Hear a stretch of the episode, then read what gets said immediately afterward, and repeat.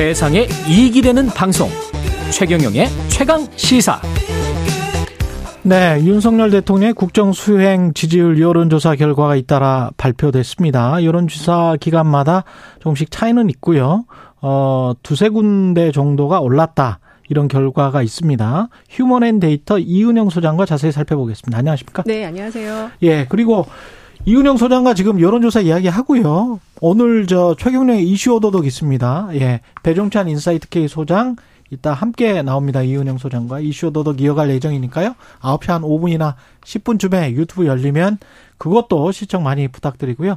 오늘 어, 소개 주실 여론조사 개요부터 먼저 말씀해 주십시오. 일단은 갤럽하고 리얼미터 네. 걸 소개해 드릴 건데요. 갤럽과 리얼미터. 네, 갤럽은 지난 5월 23일에서 25일 1000명 조사를 했고요. 예. 그다음에 리얼미터는 미디어 트리뷴 의뢰로 22일에서 26일까지 2504명 어. 대상으로 조사를 했어요. 예. 근데 갤럽은 지난 조사 대비 1% 포인트 하락한 36%고 미디어 트리 어, 리얼미터는 지난 조사 대비 39%에서 40 퍼센트로 네. 5주 연속 상승해서 약간 좀 트렌드는 다르지만 그러네요. 예, 전체적으로 보면은 대통령 지지율이 조금씩은 상승을 했다. 이렇게 정리할 수 있을 것 같습니다. 예. 자세한 내용은 중앙선거 여론조사심의 홈페이지를 참조하시면 음, 되고요. 네. 리얼미터부터 알아볼까요? 윤석열 대통령 지지율이 올랐다는 네. 리얼미터는 뭐 어떤 추세를 보이고 있습니까, 일단? 그러니까 일단은 이게 지금 5주 연속 계속 상승세인데 이게 큰 폭으로 상승하는 게 아니고 뭐 1%뭐 이렇게 1% 이내에서 조금씩 아, 조금씩 아, 야금야금 예, 그렇게 예. 상승을 해요. 근데 예.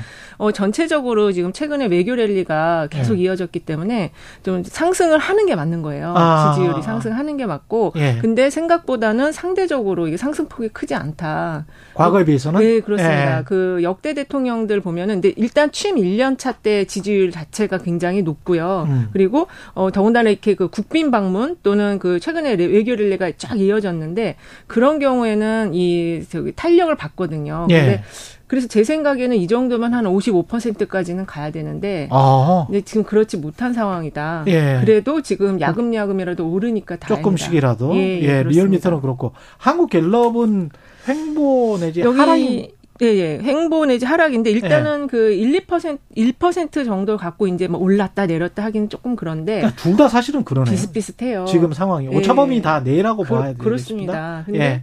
그 ARS 조사들은 좀 이렇게 사, 점진적인 상승 또 그리고 어떤 조사는 지금 리얼미터보다 더 높은 수치가 나온 것도 있는 음. 반면에 전화 면접 조사는 지금 갤럽이나 MBS나 다 그냥 30대 중반에서 약간 정체돼서 유지되는 음. 그런 분위기이기 때문에 예. 그래서 이제 대통령실에서 굉장히 이 지지율에 대해서 관심 없는 것처럼 하시지만 예. 관심을 예. 상당히 갖고 있다. 아, 있겠죠. 네, 그렇습니다. 예. 그래서 그렇게 좀 그 조사별로 그런 차이는 좀 있는 것 같아요. 예.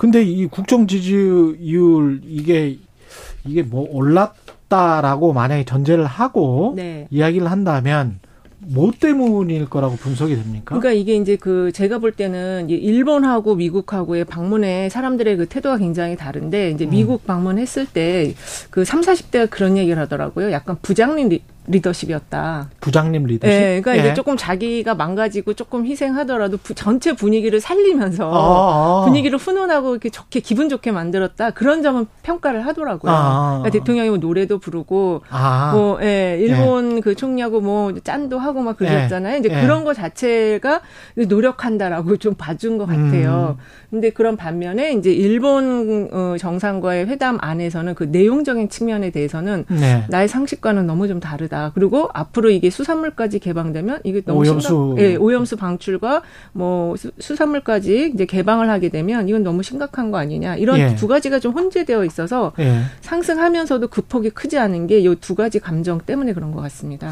그리고 당 정당 지지율은 어떻습니까? 리얼미터하고 지금 갤럽이? 어, 정당 지지율은 일단은 제가 그 어, 갤럽 자료를 보면은요. 예. 국민의힘이 좀 민주당보다 좀 더 높아요. 민주당이 예. 이제 31%고 국민의힘은 36%거든요. 36대 예. 31. 예. 예, 그렇습니다. 근데 이번에 갤럽에서 호감도 조사를 했어요. 예. 근데 호감도는 민주당이 30%, 국민의힘이 33%로 호감도도 높고 지금 정당 지지율도 예, 더 예. 높은 상황이거든요. 그 이유는 이거는 이제 아무래도 지금 돈봉투 민주당의 악재가 워낙 지금 집중되어 있어서 돈봉투, 돈봉투와 김남, 김남국. 예, 예. 이게 두 개가 다 같이 좀 악재가 몰려 있는 있기 때문에 예. 20대에서 상당히 큰 폭으로 하락을 했어요. 한 7% 포인트 지난 조사 대비 20대에서 20대에서 7% 포인트 정도 하락했고 30대도 좀 하락을 했고요. 음. 그다음에 지역별로 보면 호남에서 40대도 좀 상당히 한 8% 포인트 가량 하락을 해서 호남 40대. 네, 네. 젊은 층에서 이 지금 민주당의 여러 가지 악재에 대해서 약간 등을 돌렸다. 이렇게 정리는 할 수 있을 것 같습니다. 근데 연령별로 보면은 표본 자체가 뭐 수,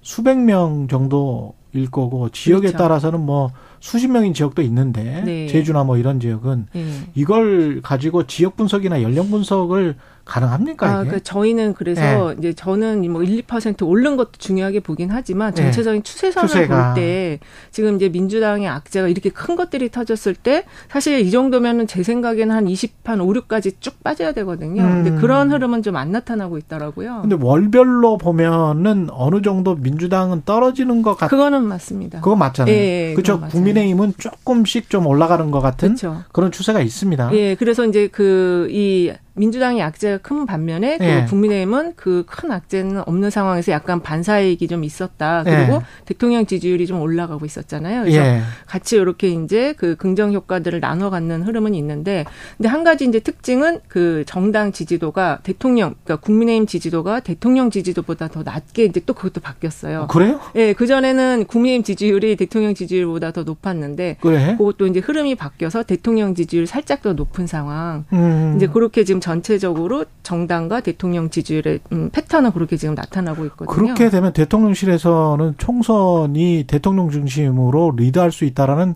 자신감을 갖게 될 수도 있겠습니다. 그렇죠. 그런 자신감을 예. 갖기 때문에 이제 여러 가지 소통 행보를 좀 더 강화하고 기획을 하고 이런 상황이고 예. 그래서 이제 여의도 연구원에서도 박수영 원장께서 아 이 정도면은 우리 어. 올라갈 수 있다, 총선 이길 수 있다, 막 이런 얘기를 좀 이렇게 아, 빠르게 이야기하신 아. 거예요. 아직 뭐 1년 조금 안 남았는데 아, 그렇죠. 아직은 좀 성급하고 앞으로 변수는 많아요. 예, 변수는 많고 예. 그러나 근데 이제 국민의힘 입장에서는 대통령 지지율이 조금 올랐는데 네. 그게 외교든 어떤 것이든 간에 또는 네. 뭐 김남국 때문에 반사이익을 얻었든 그렇죠. 그럼 그 반사이익이 국민의힘에도 가야 되는데 국민의힘은 왜 그만큼 못 보나요? 그게 그 반사이익을? 일 단은 지금 이제 민주당의 경우는 대선 후보가 당 대표를 하고 있는 상황이고 예. 국민의힘은 지금 그렇지 않은 상황이에요. 더군다나 지금 김기현 대표께서 대선 후보로 갈 것이다라는 잠재적인 그런 기반도 크지 않은 상황이거든요. 그러다 아. 보니까 이제 좀 절대적인 기대감은 낮은 상황인데 예. 지금 대통령이 또 외, 외교 랠리를 통해서 지지율 좀 올리셨단 말이에요. 그러니까 음. 이당 지지율이 약간 그 대통령 지지율 밑으로 종속되는 그런 흐름 속에서 예. 자율성이 별로 없는 거예요. 정 치적 자율성을 좀 발휘를 해야 이게 이제 확대가 되는데 예. 그런 게 없다 보니까 그 이번에도 이제 그 이재명 대표하고 그 저기 TV 토론을 하려고 했었잖아요. 음. 근데 이제 그게 무산되 되다 보니까 예. 이게 뭔가 대표가 이게 그러니까는 좀 오너십을 가진 대표라기보다는 약간 그 뭐랄까 이렇게 저기 월급 받는 사장 그렇죠, 같은 그렇죠. 느낌 그런 자율성이 없는 게이 예. 지지율에 좀 한계를 지금 갖고 오고 있는 것 같습니다. 그리고 이제 계속 오늘 어제도 그런 일들이 있었고 오늘 아침에도 뭐 북한이 그렇죠. 발사체를 발사 네. 또는 미사일로 이제 일본 언론은 계속 부르고 있는데 예. 이런 것들이 어떻게 되나요? 집권 여당이 유리합니까? 아, 이거 지금 부- 굉장히 불리한 상황이고 오늘 아? 아침에는 이게 네. 지금 막 너무 혼란스러웠잖아요. 음. 그게 여당과 정부에 굉장히 안 좋고 지금 상당히 이 북한과 관련한 불안감이 굉장히 큰데 이런 네. 경보가 좀 아침에 엄청 진짜 혼란스러웠어요. 그렇죠. 마이너스 요인입니다, 이건. 예, 마이너스 요인이다. 네. 예, 지금 소개해드린 여론조사 결과들 바탕으로 곧이어 시작하는 이슈 오도독에서 다양한 분석 이어가겠고요. 휴먼앤데이터 이은영 소장님 그리고 인사이트 K죠? 인사이트 네. K의 배종찬 소장님 나오십니다. 잠시 후에 에, KBS 예, 이슈 오도독에서 이어가도록 하겠습니다. 그리고 아까 말씀하신 김기현 이재명 대표의 TV 토론이 지금 아직 무산된 건 아니겠죠? 아, 아직 논의 중인가요? 예, 아, 일단은 뭐 그런 좀- 조짐. 아, 네. 예, 그런 조짐이다. 네. 예. 그 정도로 이야기를 하겠습니다. 그리고 어제 무슨 어 가령 뭐 MBC 압수수색이랄지 그렇죠. 이런 것들도 이제 여론조사에 어떤 영향을 미칠지 안 좋은 이따- 현안이 너무 많아요. 예, 네. 이따 자세히 좀 네. 들어보겠습니다. 5월 31일 수요일 KBS 라디오 최경련의 최강 시사였습니다. 저는 KBS 최경련 기자고요. 내일 아침 7시 20분에 다시 돌아오겠습니다. 고맙습니다.